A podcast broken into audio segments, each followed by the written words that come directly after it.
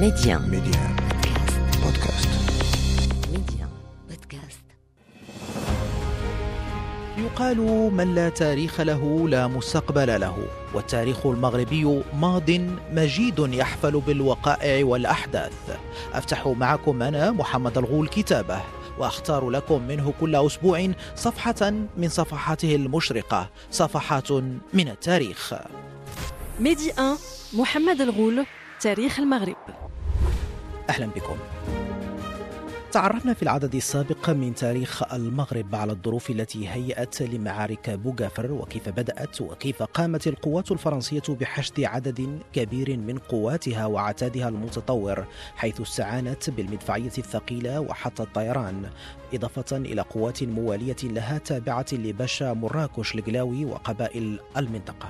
بحكم أن هؤلاء المقاتلين أعرفوا بطبيعة المنطقة الصعبة والقاسية بقيادة جنرال فرنسي متمرس على حرب المناطق الجبلية في المغرب الجنرال هنري بورنازيل الملقب بالرجل الأحمر. وكانت فرنسا ممثلة في الإقامة العامة ترى في قبائل أيت عطا ومناطقها في الجنوب الشرقي للأطلس آخر المناطق الخارجة عن سيطرتها أو هيمنة الموالين لها من القواد وآخر المناطق التي تمنعها من إعلان احتلالها الفعلي للمغرب بعد أزيد من عشرين عاما على توقيع الحماية بفاس العام 12 900 وألف. وكان انطلاق المعارك شهر فبراير من العام 1933 1930 نعم.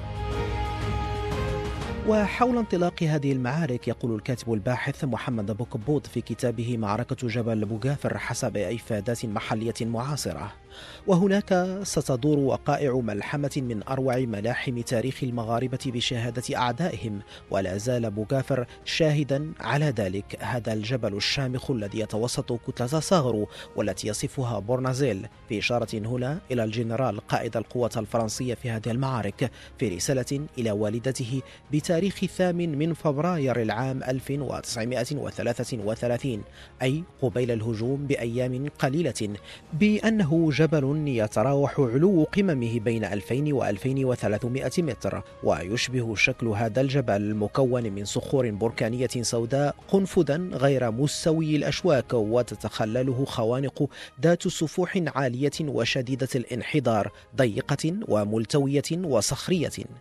انتهى كلام الجنرال الفرنسي ويضيف الكاتب محمد بوكبوط في كتابه أن هذه التضاريس الشديدة الوعورة التي تميز صاغرو أفردت لجبل بوغافر مزيدا من المميزات من حيث صعوبة وتعقيد تكوينه بحيث يبدو ضمن هذه الكتلة بمثابة قلعة محصنة طبيعيا بجدرانه الصخرية العمودية ومسلاته وشقوقه وصخوره التي وفرت ملجأ مدرعا للمقاومين العطاويين وعلى هذه الصخور الصلبة وصخرة الاستماتة في الصمود من طرف قبائل أيتعطا تكسرت هجمات الفرنسيين بقواتهم المختلفة وأسلحتهم المتطورة حيث انتهت هجمات أيام الرابع عشر والواحد والعشرين والثالث والعشرين من فبراير للعام 33 900 وألف بخسائر فادحة في صفوف الغزاة دون التمكن من السيطرة على أي موقع ذي بال في جبل بوغافر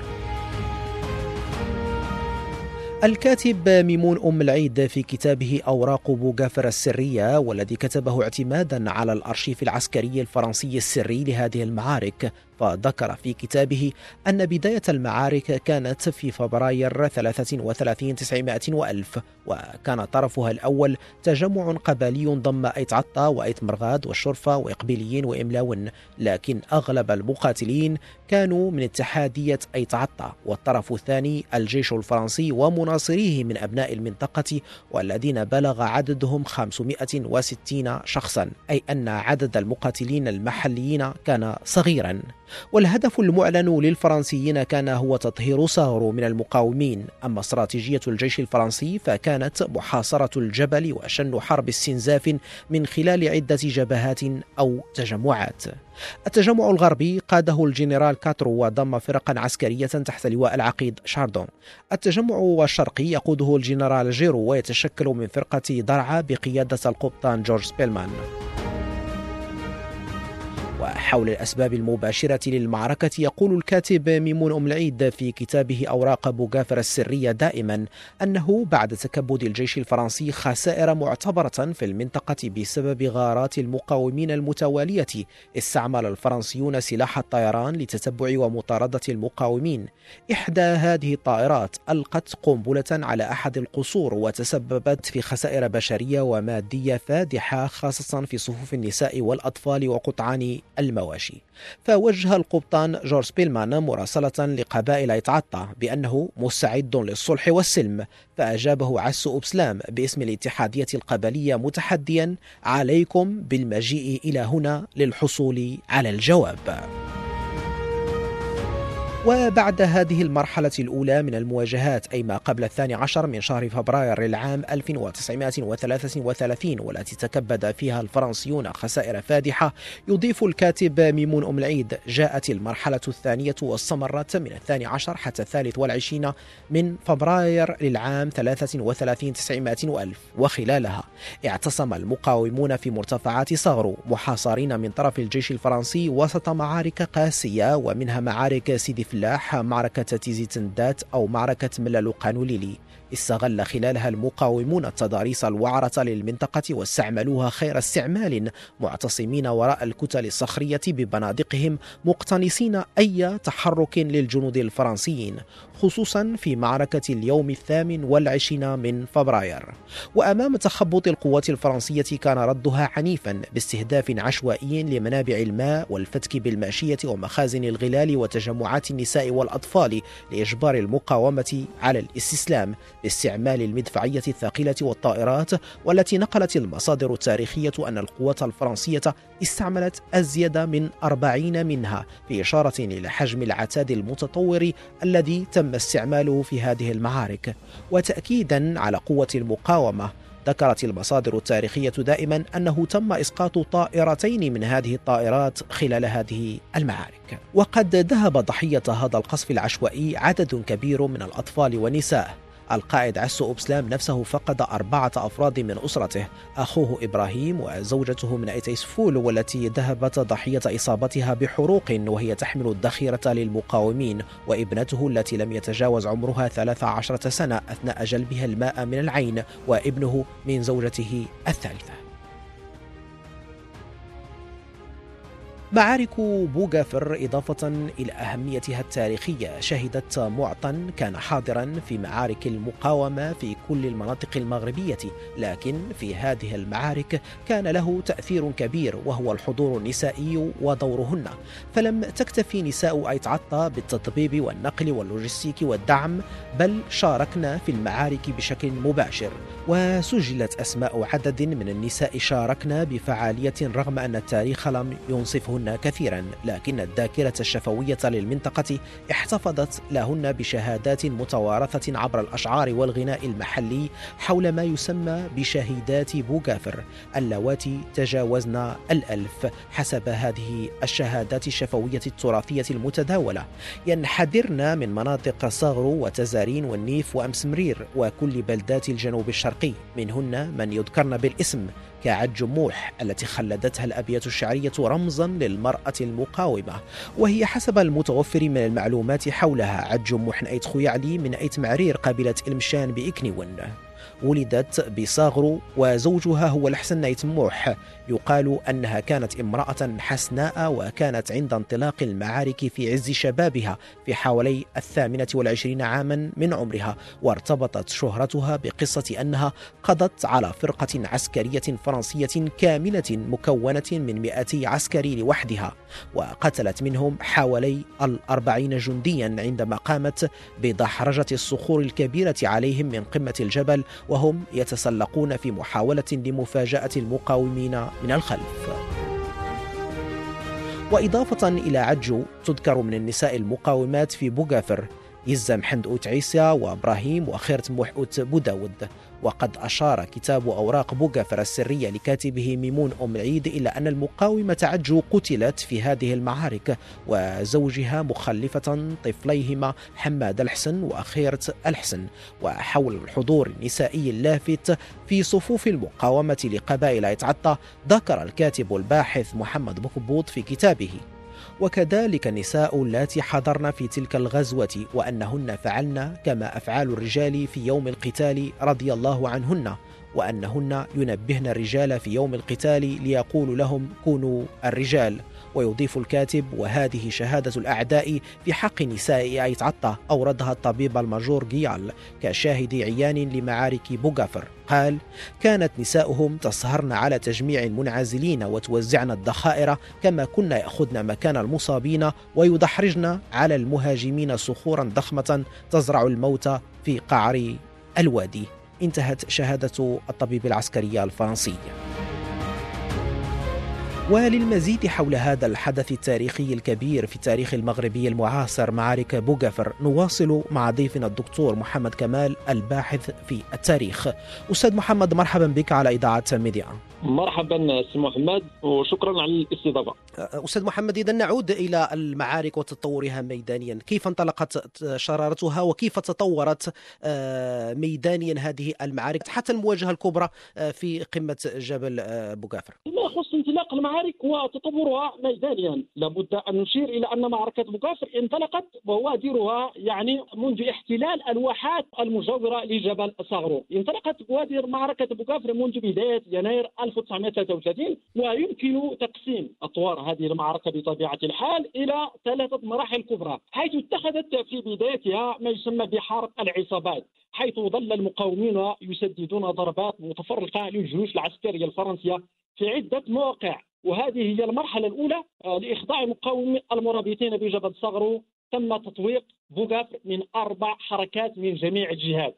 وقد بدأ الجيش الفرنسي هجومه على معقل المقاومين يوم 16 من فبراير حسب ما اتفقت عليه جل المصادر الفرنسية.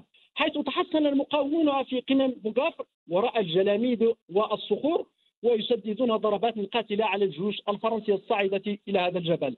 واستمرت الحرب بين الطرفين رغم تكافؤ ميزان القوة بينهما وقد استمر الوضع على ما عليه إلى حدود 28 فبراير حيث وقعت المعركة الدامية بين المقاومين والجيوش الفرنسية في ذلك اليوم.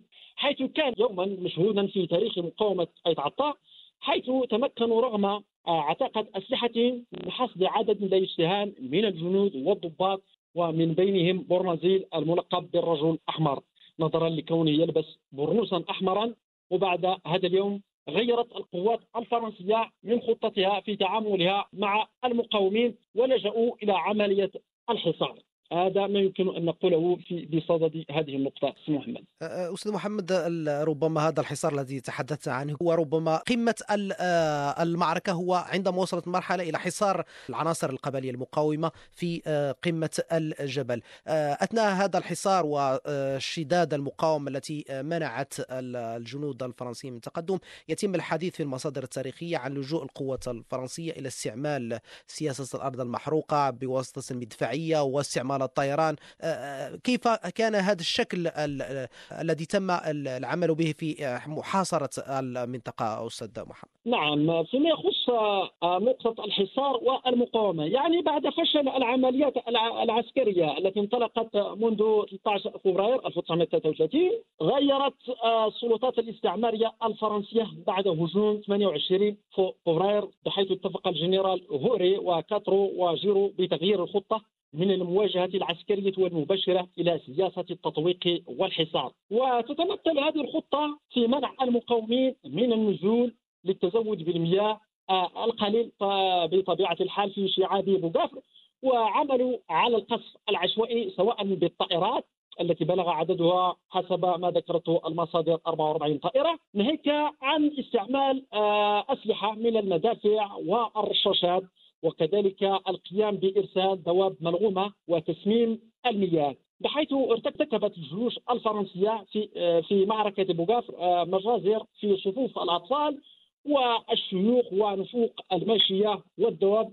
ورغم ذلك فقد استمرت عملية المقاومة بين الطرفين إلى حدود 24 مارس من سنة 1933 حيث آه، اتفق المقاومون بتوقيع الهدنة والإستسلام بضريح خويا إبراهيم. وذلك بشروط نذكر منها على سبيل المثال بحيث كانت جل الشروط آنذاك في صالح ايد عطاء منها إبعاد سلطة القلاوي عن مناطق نفوذ ايد عطاء الإبقاء على أعرافهم وعاداتهم عدم استدعاء نساء ايد عطاء للغناء والرقص في الحفلات الرسمية. ثم كذلك إبقاء الأسلحة في أياد المقاومين إعفاء المقاومين الخدمات الإجبارية والشاقة وفي أعمال السخره لا أداء للضرائب. الفرنسيين اخذا بالموقف العطاوي المشهور امتثالا لمثلهم القائل حلف ضد عطار معطي ما يعطي وخا يرجع صغره وطا وفي آخر المطاف استسلام عطاء للمخزن المغربي المركزي. هذه هي أهم النقاط البارزة التي يمكن الحديث عنها بصدد هذه النقطة. أستاذ محمد كسؤال ربما نختم به. النتائج نتائج هذه المعارك وانهزام المقاومة في بوغافر تداعيات ان صح التعبير أستاذ محمد؟ قبل أن نعرج إلى هذا هذا السؤال المركزي لابد أن نشير بخصوص الإمكانيات الهائلة التي استعملتها فرنسا في هذه المعركة. بحيث أن فرنسا لاخضاع آه، مقاومي الرحل عزل في منطقة آه، صغرو جندت ما يقارب حوالي 83 آه، ألف عسكري. وقد جندت كذلك رجال القبائل الخاضعة من قبائل فلوات وأيتوزغيت وإمبون وإمغران وهلتودغا وقبائل عرب الصباح وغيرها. ويمكن تسمية ما قامت به فرنسا في معركة بوغافر هو مغربة الغزو. ويمكن أن نشرح هذا بأنه التجأت إلى تسليح القبائل المجاورة لأيت عطاء. ويتعطى أنفسهم من أجل إخضاع اي تعطى وذلك من أجل تقليل الخسائر عسكريه وضباطها كأن استعمل اسلحه متطورة في ذلك الوقت. بالنسبة لموضوع الخسائر التي كبدت القوات الاستعمارية أو يتعطى بصريح العبارة لا نتوفر على احصائيات دقيقة أو صحيحة لخسائر الجيش الفرنسي بمعركة بوغاف اولا لأنهم هم من أرخوا لهذا الحدث ولم يتطرقوا في مؤلفتهم لعدد ضحايا لكن هناك بعض المراجع أو المصادر الوطنية قدرت عدد خسائر بحوالي 6500 قتيل. وبالنسبة للسؤال الجوهري نتائج معركة بوغافر وتداعياتها من النتائج المباشرة لمعركة بوكافر هي استسلام اتحاد أيت عطا كما قلت سابقا.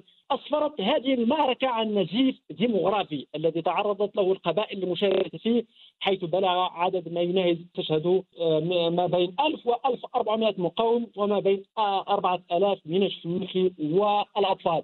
ناهيك كذلك عن موت الماشية أو نفوقها وتخريب القصور والقصبات. ومن بين أهم النتائج كذلك هو أن قامت بتكسير الاتحاديه العطاريه ولم تعد تقوم بانتخاب الشيخ آه، آه، العام أو مغار نفلا وكذلك قامت بإلغاء العرس. هذا ما يمكن آه، بعجالة أن نقوله. في هذه النقطة سي محمد. الدكتور محمد كمال الباحث في التاريخ جزيل الشكر لك على هذه المعطيات التاريخية القيمة. مستمعينا أذكركم أنه يمكنكم الاستماع وإعادة الاستماع لكل أعداد تاريخ المغرب حصريا عبر تحميل تطبيق Medi1 Podcast. إلى اللقاء. Medi1 محمد الغول تاريخ المغرب.